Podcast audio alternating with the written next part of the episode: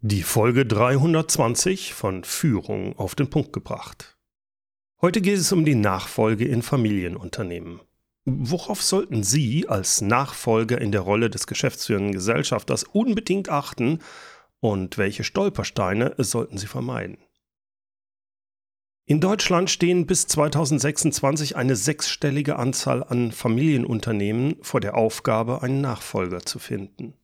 Laut Berechnungen des Instituts für Mittelstandsforschung in Bonn sind im Zeitraum von 2022 bis 2026 rund 772.000 Familienunternehmen übernahmewürdig und 190.000 davon übergabereif.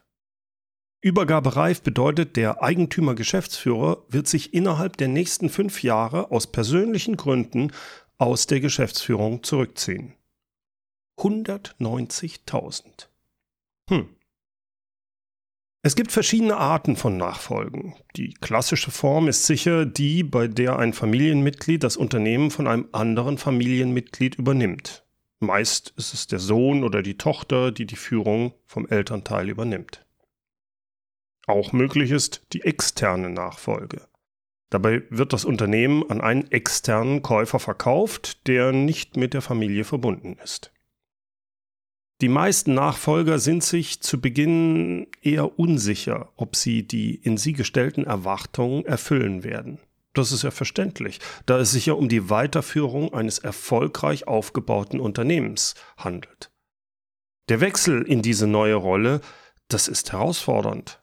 Da stellen sich Fragen wie, äh, wie können Sie sich als neuer Geschäftsführer im Unternehmen behaupten? Wie wertschätzen Sie die Arbeit Ihres Vorgängers und bringen gleichzeitig eigene Innovationen und Veränderungen ins Unternehmen ein? Auch wie schaffen Sie es, von den bestehenden Mitarbeitern akzeptiert zu werden?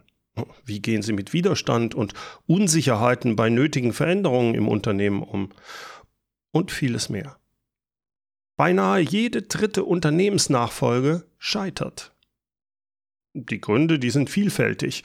Rainer Krumm hat die Kardinalfehler in seinem lesenswerten Buch Unternehmensfolge aufgelistet. Zu spätes Angehen der Nachfolgeplanung, kein Hinzuziehen von Experten, keine Zielklarheit, Irrglaube an die hundertprozentige Planbarkeit, Vernachlässigung weicher Faktoren, Missachtung von Werten und Kultur, kein Hinterfragen von Prozessen und der Verlust von Innovationskraft. In Podcast Folge 269 habe ich hierüber schon mal im Detail mit Rainer Krumm gesprochen. Den Link hierzu finden Sie in den Show Notes. In der heutigen Podcast-Folge, da unterhalte ich mich mit Benedikt Stentrup und zwar über die Rolle des Nachfolgers. Worauf sollte dieser Nachfolger besonders achten, um erfolgreich zu sein? Benedikt ist seit 15 Jahren als Geschäftsführer im inhabergeführten Mittelstand tätig. Im Laufe seines Karrierewegs hat er das Thema Nachfolge aus verschiedenen Perspektiven kennengelernt. Als leitender Angestellter, als Nachfolger in einem Familienbetrieb und auch als externer Nachfolger in Form von Unternehmensübernahmen. Ich freue mich sehr, dass ich ihn für eine Zusammenarbeit gewinnen konnte. Gemeinsam bieten wir nämlich ein zwölfwöchiges Training für geschäftsführende Gesellschafter an, die seit kurzer Zeit die Unternehmensnachfolge übernommen haben oder aber innerhalb der nächsten zwölf Monate übernehmen werden. Da geht es darum, den Wechsel in die Geschäftsführung mit Leichtigkeit zu meistern. Praxisorientiert, individuell auf den Punkt. Der Start ist am 12.04.2024. Wir werden in diesem Programm maximal acht Teilnehmer aufnehmen. Deshalb, wenn Sie daran Interesse haben, schicken Sie mir möglichst bald eine E-Mail oder buchen Sie sich direkt einen Termin, um mit mir darüber zu sprechen. In den Show Notes finden Sie einen Link, mit dem Sie sich einen Termin aussuchen können für einen Zoom-Call mit mir. So, und jetzt aber zu meinem Gespräch mit Benedikt Stentrup rund um das Thema Unternehmensnachfolge. Benedikt, aktuell bist du geschäftsführender Gesellschafter der Sanierungstechnik Dommel GmbH, ein mittelständisches Unternehmen mit über 90 Mitarbeitern. Du hast das Thema Nachfolge aus verschiedenen Perspektiven kennengelernt, also als leitender Angestellter, als Nachfolger in einem Familienbetrieb, wie auch als externer Nachfolger in Form von Unternehmensübernahmen. mich interessiert jetzt, wo liegen aus deiner Sicht die größten Stolpersteine, die so eine erfolgreiche Nachfolge gefährden können? Was ist da deine Einschätzung? Ja, Bernd, erstmal vielen Dank für die Einladung, äh, für das Gespräch heute. Ja, mein, mein Werdegang, du hast eben gesagt, ich habe die Nachfolge mal als leitender Angestellter kennengelernt und da, Mhm. daran wird auch ganz gut deutlich, äh, wo die Stolpersteine sind. Ich habe nämlich mal ein Unternehmen verlassen, äh, weil es auf der Eigentümerseite ähm, ja, ernstzunehmenden Streit gab um die Nachfolge in der Unternehmensleitung. Da waren sich also die Gesellschafter nicht einig, äh, wie das mit der Nachfolge gehen soll. Äh, und als Ergebnis haben einige Führungskräfte das Unternehmen verlassen und sogar ein Konkurrenzunternehmen aufgebaut. Ähm, da sieht man also auch nochmal die, die Tragweite, wenn Nachfolge nicht gescheit geregelt wird, ähm, kann es auch wirklich gefährlich werden. Das heißt Ja, aber, und- damals warst du als Führungskraft dort. Du warst Damals war ich, Ver- war, Nachfolger. war, nein, ich, damals Also war ich. Vertriebsleiter und Mhm. war auch nicht so damit einverstanden, ähm, wie sich einer der Gesellschafter das vorstellte und habe dann für mich meine Schlüsse daraus gezogen, habe das Unternehmen Okay. halt auch verlassen. Ja. So, und, aber der Kern des Ganzen ähm, sind immer irgendwo Emotionen aus meiner Erfahrung. Ne? Du hast ähm, äh, die, die Seite, die das Unternehmen abgeben möchte. Äh, für die ist das ihr Lebenswerk. Da haben die Samstage und Sonntage hart für gearbeitet, auf Urlaub verzichtet und so weiter. Ähm, so, dann hast du die Seite der Nachfolger, egal ob jetzt innerhalb der Familie oder von außen. Ähm, die ja vielleicht auch noch nicht so genau wissen, was kommt auf sie zu, äh, Ja. was müssen sie mitbringen, sind sie dem gewachsen? Und äh, ja, und dann kommt noch der, der Steuerberater, der, der ganz nackt oder der, der Unternehmensberater, der dann ganz nackt sich die Bilanzen mit dem Anlagevermögen anguckt. Und äh, jetzt in meiner Branche, in der Baubranche, da, da steht ein Bagger mit 1 Euro drin, weil der abgeschrieben ist. Äh, und der Inhaber sagt, oh, der hat mal so und so viel 1000 Euro gekostet und der hat den und den äh, Tieflöffel dran und kann das und das. Der, der ist ja mehr wert als ein Euro. Und schon geht das los. Ne? Ja, und wenn dann ja. natürlich auf beiden Seiten noch Emotionen dazukommen oder gar noch unterschiedliche Motive, wenn ich mehrere Eigentümer habe und dann eine Familie im Hintergrund steht, die vielleicht unterschiedliche Interessen haben. Die einen möchten, dass das Unternehmen weitergeführt wird, die anderen möchten maximale Kaufpreisvorstellungen durchsetzen. Also irgendwie rund um Emotionen äh, lauern die größten Stolpersteine aus meiner Erfahrung. D- Das sprichst du natürlich einen wichtigen Punkt an. Also das Loslassen des Seniors, mit dem Beispiel mit dem Bagger mit 1 Euro, finde ich sehr gut. Äh, Der übergibt ja das Unternehmen an seinen, an einen Nachfolger dann. Und wie du das schön beschreibst, das ist mit richtig Schmerzen, Missverständnissen verbunden. Was sollte der Senior denn aus deiner Sicht machen, damit sowas gelingt, also sein Lebenswerk loszulassen? Ich glaube, das ist, also ich habe da auch ein paar Erfahrungen mit einem 80-Jährigen, der nach wie vor noch in seinem Unternehmen ist und dann ist der 45-jährige äh, äh, Sohn noch drin und er sagt, wenn ich das dem Alten wegnehme, der stirbt, weil das ist sein ganzes Lebenswerk. Also ich, ich finde das verdammt schwer, je- für jemanden das einfach loszulassen. Was Ja. ist da deine Erfahrung und was würdest du jemandem empfehlen, der, sagen wir mal, jetzt in diese Phase kommt, dass er vielleicht übergeben möchte? Also, wir haben das ja hier im Unternehmen relativ erfolgreich gemeistert und da gab es, denke ich, mehrere äh, Erfolgsfaktoren. Also, hier war das auch das Lebenswerk meines Vaters. Der hat aber von sich aus auch ganz klar gesagt, er möchte ausscheiden und er möchte es abgeben. Und ähm, wir haben uns dann, das da war dann mit externer Unterstützung, ähm, eine klare Aufgabenteilung auferlegt und Mhm. auch einen klaren Zeitplan gemeinsam erarbeitet. Das also Ganz nicht kurz, dieser Zeitplan, über welche Größenordnung ging der? ähm, ungefähr zweieinhalb Jahre plus die, ich sag mal, informellen Gespräche vorher. Ich hätte jetzt circa drei Jahre haben wir gebraucht, Mhm. äh, von, bis klar war, ich komme ins Unternehmen und bis mein Vater dann ausgeschieden ist. Also Mhm. wir haben einen, einen fließenden Übergang hinbekommen, aber wir sind uns deshalb nie in die Quere gekommen, weil wir eben eine klare Aufgabenteilung und einen klaren Zeitplan hatten. Also es war relativ klar nach innen wie nach außen, wer für was zuständig ist. Und äh, weil die Gefahr lauert ja immer, ein Mitarbeiter möchte Urlaub haben und wenn der Senior den Urlaub nicht genehmigt und der Urlaub äh, wird vom Junior genehmigt, dann ist gleich Theater. So. Ja, und äh, ja. das kriegst du meiner Erfahrung nach nur hin, wenn du wirklich sagst, okay, das ist die, die Zeitachse, welche Verantwortung vom Senior geht auf die äh, Nachfolgerseite über. Äh, wir haben das ganz plakativ gemacht. Wir haben damals gesagt, wie, wie teilen wir die 60 oder 70 Stunden Woche meines Vaters, der musste Buch führen. Mhm. Was macht er in seiner langen Unternehmerwoche so? Hatte da verschiedene Aufgabenpäckchen. Und dann haben wir eben geguckt, okay, welche Päckchen kann ich davon übertragen? Für welche Päckchen bin ich vielleicht auch nicht geeignet? Vielleicht gibt es da Leute in der zweiten Führungsebene, die das mhm. übernehmen können. Vielleicht muss man zusätzlich noch wen dazu holen. Wir haben also wirklich stumpf die, die Arbeitswoche meines Vaters versucht, auf andere Schultern aufzuteilen. Und, und das mhm. dann zeitgleich mit, einem, ja, mit einer Zeitachse ähm, dargestellt.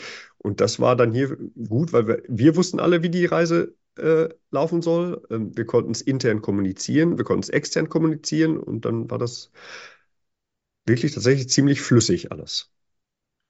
Wie kommt es, dass dein Vater loslassen konnte? Hatte der ein Hobby? Hatte der schon Ideen für seinen, wenn es dann, wenn er es abgegeben hat? Und wo, woran lag das? Weil da kenne ich Probleme bei, bei bestimmten Leuten, die dann in ein Loch fallen. Also es waren, waren, waren sicherlich zwei Aspekte. Das eine ist, dass er in früheren Zeiten seiner Karriere auch mal äh, mit Überlastung, heute würde man sagen Burnout zu tun hatte. Also ja. dass, dass ihm auch klar war, Unternehmertum kann auch anstrengend sein und dass, äh, wenn man älter wird, wird es vielleicht auch anstrengender. Mhm. Ähm, das war das eine. Ähm, und der zweite Aspekt bei meinem Vater speziell war, er hatte er kam aus der Zeit, da wurde noch sehr viel mit Handschlag geregelt, da war ein Wort noch ein Wort und so mit mhm. der Bürokratie, die ja gerade in aller Munde ist, äh, konnte er sich sowieso nie so anfreunden. Also bei ihm war tatsächlich auch ein bisschen das Motiv äh, weg von dem ganzen Papierkram, ähm, ja. was ihm das erleichtert hat. Aber ansonsten hatte er natürlich Hobbys, er hatte Kinder, Enkelkinder, äh, hat sich danach seine Beschäftigung gesucht. Ähm, aber er war auch, muss ich sagen, da habe ich auch Respekt davor, weiß ich nicht genau, wie er es hingekriegt hat. Es kam auch zu Situationen, da hat er mir Sachen auf den Tisch gelegt, sagt er, hier, das musst du entscheiden, auch wenn du mhm. vielleicht noch gar nicht formal Geschäftsführer bist, aber bis sich das, diese Entscheidung auswirkt, bin ich nicht mehr hier. Also er hatte auch, muss ja, war da sehr, sehr fair und vorausschauend auch zu sagen, Dinge, die nichts mehr angehen, ähm, direkt zu mir rüberzuschieben. Und ich, ähm, mhm. ich glaube, ihm tat, ist das Loslassen deshalb leichter gefallen, weil es weil es für ihn auch irgendwo eine Entlastung war, weil er wusste, ja. er muss, musste nicht mehr äh, jeden, jeden Konflikt mit einem Lieferanten selber austragen. Ja. Oder, oder, es gab, ne, wir hatten ja auch noch einen zweiten Geschäftsführer hier im Haus, wir waren dann auch ein gutes Dreier gespannt, haben uns einmal die Woche abgestimmt, äh, was steht gerade an, wer macht was. Also, dass er so weder von außen wie von innen irgendwie Sand ins Getriebe kommen konnte, weil wir immer mhm. eine nach außen in eine Linie hatten. Cool. Mhm. Mhm. Ähm, wenn, wenn du jetzt als möglicher Nachfolger dich in diese Rolle begibst, ähm, was empfiehlst du so jemandem, bevor er überhaupt sich Gedanken macht, die Nachfolge anzutreten? Also es gibt ja einmal die Nachfolge, die ich antrete als so wie du als Sohn oder auch als Externer. Das sind ja zwei ganz unterschiedliche Sachen. Was sind da aus deiner Sicht so No-Gos bei der Entscheidung, überhaupt sich äh, für eine Nachfolge zu entscheiden, also als Nachfolger einzugehen? Erstes setze ich einfach mal gewisse Grundlagenkenntnisse, äh, sei es BWL, Mitarbeiterführung, Vertrieb, Recruiting. Also man sollte vorher schon irgendwie Grundlagen haben, egal ob ich jetzt aus dem, aus dem technischen Bereich oder aus dem kaufmännischen Bereich. Ähm, ich persönlich habe gute Erfahrungen damit gemacht, erstmal zehn Jahre außerhalb des Familienunternehmens mhm. seinen Weg zu gehen. Also irgendwo Erfahrung sollte man schon haben. Direkt von der Uni wäre ich skeptisch. So. Ähm, ganz wichtig ist aber dann, wenn ich sage, okay, da ist jemand, der hat irgendwie hat er was auf der Pfanne, der kommt für eine Nachfolge in Frage. Das Unternehmen sollte man sich von innen ansehen. Entweder weil man vielleicht schon da arbeitet, oder irgendeine Möglichkeit suchen, wie kann ich mich mit, mit Mitarbeitern schon mal kurz schließen, mal bei Lieferanten hören, wie steht das Unternehmen da? Weil natürlich der, der Inhaber hat, hat seinen Blick aufs Unternehmen, den, mhm. den erzählt er auch und dann kommt das Thema Kaufpreisdarstellung ja auch noch dazu. Ja. Ähm, das kann aber unter Umständen innen drin auch ein bisschen abweichen, das Bild. Und dass ich nicht, salopp gesagt, die Katze im Sack übernehme oder die Katze mhm. im Sack kaufe, ähm, würde ich mir vorher versuchen, ein möglichst gutes Bild vom Unternehmen von innen drin zu machen. Also mit Mitarbeitern sprechen, mit Führungskräften sprechen, wenn mhm. das irgendwie geht. Ähm, und das Zweite ist, das muss, denke ich, der Nachfolger für sich dann klar haben, ähm, das eigene Umfeld mitnehmen. Also eine, eine, Nachfolge oder der, der Schritt ins Unternehmertum, das ist ja, wenn ich ein Startup begründe, ähnlich, mhm. äh, bedeutet ja erstmal, ich habe hab mehr Verantwortung. Ich habe vielleicht nicht so geregelte Arbeitszeiten. Ich habe mhm. vielleicht doch im Urlaub mal ein Telefonat, ja. was ich führen muss. Ähm, und da sollte man äh, Partner, Partnerinnen ruhig involvieren, Familie, dass sie das mittragen, weil es bringt ja nichts, wenn ich ähm, zehn Stunden am Tag fürs Unternehmen kämpfe und äh, abends zu Hause dann noch einen anderen Kampf austragen muss. ähm, mhm. weil, weil, vielleicht der Partner, die Partnerin nicht dahinter stehen und die lieber hätten, wenn ich mal einen äh, klassischen 9-to-5-Job weitergemacht hätte. Ja, ja, das, das denke ich, das muss man für sich klar haben und auch gerne sein Umfeld mitnehmen. Mhm. Das, das glaube ich, ist ein wichtig, richtig wichtiger Punkt, ja. Ähm, wie ist es am geschicktesten, wenn ich Nachfolger bin? Ich habe mich also dafür entschieden, ich starte jetzt. Und jetzt ist der mein Vorgänger, meistens der Gründer, ja noch im Unternehmen, so wie du es eben beschrieben hast, so für eine gewisse Zeit. Äh, worauf muss ich da achten? Wie verhalte ich mich als Nachfolger? Vor allem, wenn halt der bisherige Gründer noch richtig Einfluss im Unternehmen hat und äh, ich den ja nicht rausdrängen will. Ich muss da, wie gehe ich da am besten vor? Also bei allem, was man da miteinander tut, denke ich, sollte auf beiden Seiten eine Wertschätzung vorhanden sein. Also sowohl mhm. von mir als Nachfolger gegenüber dem Lebenswerk des Seniors, umgekehrt natürlich auch. Wenn, wenn der das Unternehmen abgibt, mich als Nachfolger nicht wertschätzt, muss man ja auch fragen, wie kann das dann erfolgreich sein? Also Wertschätzung für das Lebenswerk des Unternehmers ist, ist wichtig. Ähm, ganz pragmatisch hat, wie ich eben schon gesagt hatte, eine klare Aufgabenteilung. Mhm. Was, was macht wer bis wann? Und dann kann es natürlich sein, dass der, der Nachfolger auch Sachen ändern möchte, dass der auf mal nicht mehr die Postmappe von Schreibtisch zu Schreibtisch tragen möchte, sondern der möchte irgendwie so ein neumodisches Dokumentenmanagement einfügen. Äh, da ist natürlich ganz wichtig, den Unternehmer mitzunehmen und ihm zu sagen, pass auf, das mache ich nicht, weil du das vorher falsch gemacht hast, sondern weil sich die Zeiten ändern. Äh, mhm. Weil wir dann vielleicht besser aufgestellt haben, weil wir gewisse Vorteile daraus haben. Also klar machen, dass, dass Veränderung nicht gleichbedeutend ist mit, du hast früher alles falsch gemacht. Ähm, mhm. und, und, dann natürlich auch die Mitarbeiter mitnehmen. Also sonst kann es natürlich da auch schnell zur, zur Lagerbildung kommen, wenn natürlich ja. manche, die gewohnt sind, dem Senior äh, den Rücken zu stärken, dann natürlich auch jede Veränderung äh, ja, torpedieren, dann bin ich als Führungskraft ja aufgeschmissen. Also das ist so dieses, den Senior mitnehmen und die, die Beschäftigten mitnehmen bei Veränderung und klar machen, Veränderung ist keine Kritik, sondern ist einfach der, wir, wir gehen weiter mit der Zeit, wir, wir wollen weiter Fortschritt, wir wollen das, was du aufgebaut hast, erfolgreich weiterführen. Also, Benedikt, jetzt warst du ja relativ jung, als du in diese Position gekommen bist, mhm. die Übernahme. Jetzt waren da ja sicherlich so ein paar alte Recken, die genau wussten, wie es geht. Und jetzt, jetzt kommt der kleine äh, Benedikt. Wie, wie hast du es hingekriegt, diesen, ja, äh, sagen wir mal, äh, dir Respekt zu verschaffen oder überhaupt akzeptiert zu werden von den Leuten? Also mir, mir hat geholfen, dass ich vorher schon außerhalb des Unternehmens eine Karriere gemacht hatte. Also ich bin mhm. nicht als Sohn ins Unternehmen gekommen, sondern als jemand, der woanders schon mal was erreicht hat. Bei mir war es jetzt in der gleichen Branche, das heißt, die, auch die langjährigen Beschäftigten hatten mich irgendwo auf Messen schon mal gesehen oder hatten mitbekommen, mhm. dass ich da was mache. Ähm, das ist das eine. Und ein gewisses Grundvertrauen war, glaube ich, da, weil wir damals die Nachfolge proaktiv angegangen sind. Also mhm. nicht gewartet, bis der Senior nicht mehr kann oder offensichtlich den Zenit überschritten hat, sondern ähm, klar haben sich die Leute Gedanken gemacht, wie geht es hier irgendwann weiter, wenn Stentrup Senior aufhören möchte. Äh, aber wir haben im gesagt, pass auf, wir haben eine Idee, wie das gehen kann. So und so haben wir uns das vorgestellt. Äh, und das eben fünf Jahre früher angegangen, als es eigentlich mit hart auf hart gekommen wäre, nötig gewesen wäre. So, mhm. Und dann kam glücklicherweise natürlich noch dazu, dass mich manche der langjährigen Mitarbeiter auch irgendwo schon kannten, sogar noch früher von Ferienjobs oder so. Ähm, also eine gewisse, eine persönliche Sympathie war dann auch noch vorhanden. Mhm. Und äh, wir mhm. haben also zumindest in der Phase ähm, niemanden verloren, weil irgendwie ein Problem mit mir gab.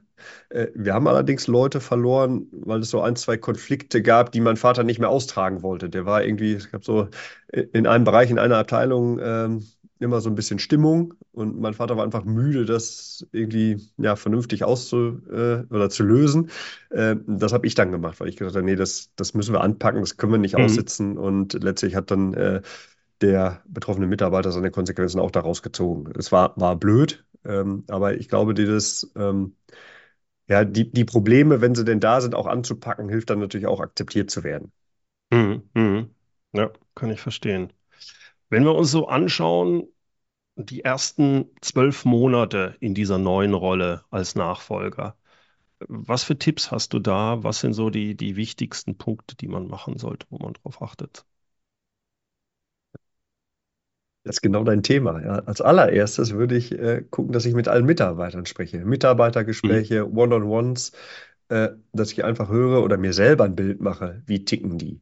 Ja, Mhm. weil auch Mhm. da wieder ein Inhaber, wenn der Leute irgendwann mal eingestellt hat und, und 20, 30 Jahre mit den, der hat natürlich auch seinen Blick auf die Leute, aber ich muss mir auch selber einen Blick machen. Vielleicht haben die auch Potenziale, die der Senior vorher nicht erkannt hat. Vielleicht haben sie auch Schwächen, die der Senior vorher nicht erkannt hat. Ja. Also ich würde als erstes gucken, dass ich Mitarbeitergespräche führe ähm, und mitbekomme, wie, wie ticken meine Leute, welche Stärken und Schwächen haben die, was, wie kann ich die mitnehmen, wo muss ich aufpassen.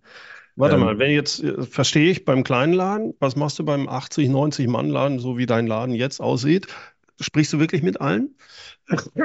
nee, also da würde ich mich anfangs auf die Führungskräfte konzentrieren, ähm, das andere aber nicht außer Acht lassen. Also vielleicht kann man ja am Anfang, wenn der Kalender noch nicht ganz so voll ist, äh, als Jünger, vielleicht auch mal irgendwo eine Art ja, Praktikum im eigenen Betrieb machen oder Mhm. hospitieren oder so. Dann, dann fahre ich halt mal einen Tag mit raus auf die Baustelle oder dann stelle ich mich halt mal einen Tag in die Halle neben die Maschine und ziehe mir einen Blaumann an.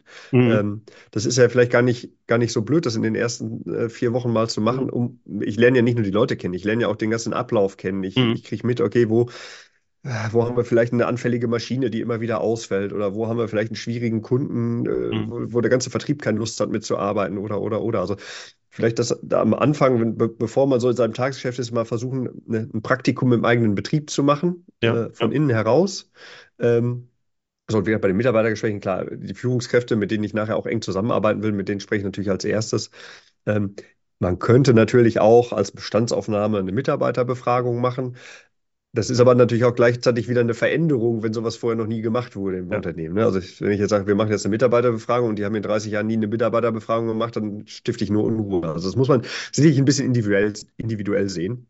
Mhm. Ähm, so, und dann geht es weiter. Wenn ich das eigene Unternehmen kennengelernt habe, muss ich natürlich auch mit allen, ja, Neudeutsch, Stakeholdern gucken, dass ich irgendwie einen Kontakt und eine Beziehung aufbaue. Heißt, mit der Hausbank, mit dem Steuerberater oder Wirtschaftsprüfer, mit äh, den wichtigsten Lieferanten, äh, mit den wichtigsten Kunden. Also das, selbst wenn ich jetzt sage, ich, ich bin nicht der, der Chef vom Vertrieb als Geschäftsführer, trotzdem muss ich ja wissen, an wen verkaufen wir. Ja, Äh, ja. wer, wer, wer ist unser bester Kunde und, und mit wem haben wir immer nur Stress und Reklamation oder was ich. Also das gleiche eben mit, mit allen mit denen das Unternehmen zusammenarbeitet. Ich denke, da sollte man sich einen Zeitplan machen. Das dauert dann aber auch ein Jahr. Ne? Ich Mhm. muss ja Mhm. nicht alles im ersten Monat machen, aber vielleicht kann ich, wenn ich drei Hausbanken habe, kann ich mir halt einen Monat rausgucken, dann mache ich meine Banktermine und dann mache Ja. ich einen anderen Monat, da suche ich mir dann äh, meine Top 10 Lieferanten raus und, und gucke, dass ich die mal besuche oder dass ich die mal einlade. Ne? Das ist, ist dann schon viel Arbeit, keine Frage, äh, weil der Tagesgeschäft ja bei den meisten Mittelständlern trotzdem noch auf dem Schreibtisch landet. Aber ähm, das halte ich für ganz wichtig, weil man eben nachher davon profitiert. Man kommt einfach, man wird schneller sattelfest und äh, das hilft einem dann natürlich nachher, wenn man das mehrere Jahre machen möchte. Jetzt äh, bieten wir beide ja ein Programm an, äh, den Nachfolgesprint, mit dem wir solche Nachfolger, die gerade in den ersten zwölf Monaten sind, ähm, unterstützen wollen. Wie wichtig ist es, diesen Blick von außen mit einzubeziehen, äh, als Nachfolger? Also mit in so einer Gruppe, wie auch immer geartet, diese Unterstützung zu haben aus deiner Sicht? Also mir hat das damals geholfen. Ich bin ähm, zeitgleich mit meinem Einstieg hier erstmal überhaupt grundsätzlich mit dem Thema Mitarbeiterführung ähm, oder sich damit auseinanderzusetzen, bin ich erstmal damit angefangen. Also ich hatte zwar Mhm. vorher auch schon Personalverantwortung, aber habe das irgendwie gemacht. Zwar sicherlich Mhm. nicht komplett verkehrt, aber irgendwie. Also mir hat dieses nicht nur das, das, ähm, das harte Wissen, sondern auch das Netzwerk zu anderen Unternehmern, die in einer ähnlichen Situation waren, geholfen. Mhm. Ähm, Mhm. klar, je, jeder hat ein bisschen individuelle Herausgang, Herausforderungen oder Ausgangssituationen, aber jeder von uns hat auch immer mal ein Thema, wo er nicht so genau weiß, wie gehe ich denn jetzt damit um. Also ich habe ähm, irgendwie komme ich mit irgendeinem Mitarbeiter, Mitarbeiterin nicht klar, äh, gehe ich jetzt zum Anwalt, der sagt natürlich sofort, äh, oder gibt es vielleicht noch andere Wege? Und dann sagt mir vielleicht ein, ein anderer Unternehmer, nee, versuch's doch erstmal mit äh, Mediation oder äh, also Mhm. man muss ja das Rad nicht immer neu erfinden. Also mir hat damals in der Phase, äh, ich war dann auch in, in mehreren Masterminds oder Erfahrungsaustauschkreisen mit anderen Unternehmern.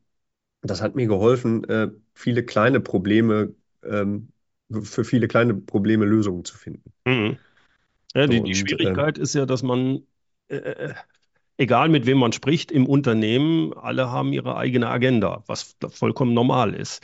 Und da ist, glaube ich, schon sehr hilfreich, äh, irgendwie ein Konstrukt zu haben, Personen oder eine Gruppe, mit der man sich austauschen kann, die keine Aktien in dem Unternehmen haben. Ich formuliere ja, und, und, und, und, du hast ja automatisch als, als Geschäftsführer oder angehender Geschäftsführer Du bist ja letztendlich für alles verantwortlich. Ne? Also ja. egal, ob jetzt irgendeine Meldung ans Finanzamt nicht pünktlich rausgeht oder eine, irgendeine große Reklamation oder die Betriebshaftpflichtversicherung, also viele Unternehmerdinge, die musst du halt als Unternehmer selber machen. Da hat man ja zwingend vorher nicht unbedingt Erfahrung mit. Also wenn ich jetzt eine technische Karriere gemacht habe und mich auch als Führungskraft weiterentwickelt habe, dann ist das ja schon mal gut. Aber irgendwann muss ich halt einen Jahresabschluss unterschreiben und dann mhm. muss ich auch noch gucken, dass der beim Bundesanzeiger veröffentlicht wird. Ähm, das sind ja Dinge, da hast du normalerweise wenig mit zu tun und das sind ja auch Themen, die jetzt nicht äh, in, in der klassischen Presse irgendwie erscheinen. Also ja. in, in, den bunten Gazetten, die ich am Kiosk kaufen kann, steht ja nicht drin, äh, wie schreibe ich einen Lagebericht für ein für ein Unternehmen oder so. Ja. Ne? Dann kann ich meinen, meinen Steuerberater fragen, der hat aber dann schon vielleicht wieder zu viel Fachchinesisch drauf. Ähm, also, und auch da, diese Dinge, die du als Geschäftsführer neu dazu kriegst, äh, kannst du dir auf meiner Erfahrung sehr gut im Austausch mit Kollegen aneignen. Mhm. Da habe ich wahnsinnig viel mitgenommen. Und ähm, das ist ja auch die Idee hinter dem Programm, dass man eine, ja. eine Mischung hat aus, aus Themen, wo wir einfach nochmal Wissen vermitteln, äh, Ne? Wie, wie gehe ich mit meiner Energie um? Wie, wie jetzt mit meinem Zeitmanagement als Chef, wenn ich für alles verantwortlich bin? Äh, wie macht man heute Recruiting? Wie finde ich Führungskräfte? Wie entwickle ich die weiter? Also ganz viele verschiedene Themen haben wir in dem Programm drin. Mhm. Ja, so, und das ist jetzt noch gepaart, dass ich in einer, das in einer, in einer kleinen Gruppe mache, wo alle in einer ähnlichen Situation sind und jeder natürlich auch schon unterschiedliche Erfahrungen mitbringt. Ich glaube, das wird dann nachher eine ziemlich runde Sache. Ja, da freue ich mich auch sehr drauf. Benedikt, ich bedanke mich, dass du mal wieder bei mir im Podcast warst und ich freue mich auf unsere Zusammenarbeit in dem Nachfolgesprint. Ja, Bernd, danke nochmal für die Einladung. Ich freue mich auch. Ich glaube, das wird richtig cool. Jupp. Bis dann. Tschüss. Ciao. So, vielen Dank fürs Zuhören. Wenn Sie mehr über Benedikt Stentrup erfahren wollen, dann kontaktieren Sie ihn auf LinkedIn oder gehen Sie auf seine Webseite, die Nachfolgeschmiede. Ich habe beides in den Shownotes verlinkt. Wenn Sie Interesse an unserem Nachfolgesprint-Gruppenprogramm haben, dann schicken Sie Benedikt oder mir einfach eine E-Mail oder buchen Sie sich direkt einen Termin, um mit mir zu sprechen. In den Shownotes finden Sie einen Link, mit dem Sie sich einen Termin aussuchen können für einen Zoom-Call mit mir. Wir werden in diesem Programm maximal acht Teilnehmer aufnehmen und der Start ist am 12.04.2024. Wenn Sie also planen, vielleicht daran teilzunehmen, dann warten Sie nicht zu lange. Zum Abschluss darf unser passendes Zitat nicht fehlen. Heute kommt es aus Rainer Krumms Buch Unternehmensnachfolge. Nicht alles war schlecht. Das Bewährte bewahren und wertschätzen. Diese Maxime ist durchaus empfehlenswert, speziell im Umgang mit langjährigen Mitarbeitern oder auch langjährigen Prozessen. Erst verstehen, dann verändern.